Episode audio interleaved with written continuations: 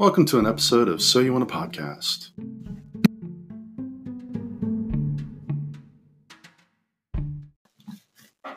What is a podcast?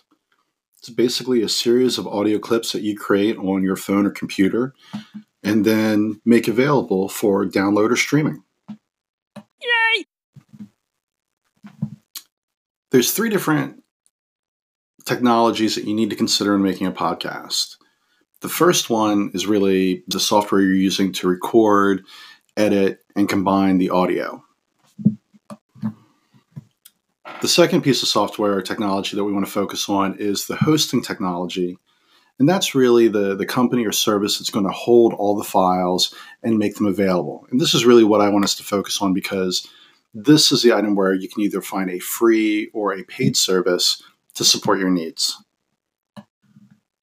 Don't confuse the hosting service with the syndication service or, or the supplier like iTunes or Spotify. Um, a lot of the hosting services will connect to that.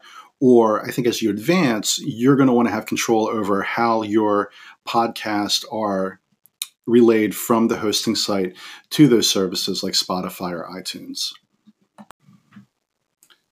Let's rewind and go back to talking about the hosting technology.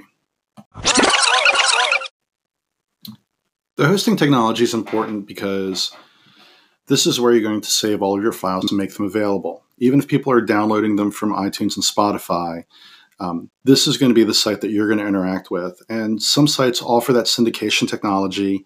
Some sites will offer you the ability to uh, create right from their site. Um, I'm using Anchor.fm to create, record these audio clips to host the the information, to host the files, and then also to syndicate it, to publish it to iTunes and to Spotify, and to share it directly from the Anchor.fm website. Now, Anchor.fm is free and it's a great site for beginners, but it's recently been purchased by Spotify. It is a free service. The stability of the platform might be in question, or maybe the reputation maybe you're not impressed with with Anchor.fm, and you want to use something that's more known like SoundCloud. Um, it's just important to go and look and get comfortable with the different software that you want to use. But SoundCloud or Buzzsprout offer free services um, that you can leverage and then decide if you want to upgrade to their premium packages for more storage. Now, I am a brand new beginner at podcasting and I have never done it before. So, Anchor.fm seems something great for me, and it's actually making this kind of fun. Um, but during my reading, I'm understanding that Anchor.fm, while it's free, um, might have some limitations, um, especially when you're syndicating to iTunes, to Spotify. Um, one of the limitations is how you categorize your podcast. ITunes will allow you to assign up to three categories for your podcast, helping people to find the content that they want. Whereas when you're categorizing your content on Anchor, it's really only giving the option for one category. The other downside to Anchor.fm is when it's syndicating to iTunes or to Spotify, it's using their account to do that. So when you're on iTunes and you're you're looking at your podcast, you're not necessarily seeing your ID or your email address attached to that. Um, they'll be able to link back to it into Anchor, and they should be able to find out who the original publisher is. But you may want to take control over that syndication and make sure that your podcast is clearly labeled as your podcast on all directories. No, we're really been focused just on the mechanics of creating a podcast, the creation, the hosting, and the syndication.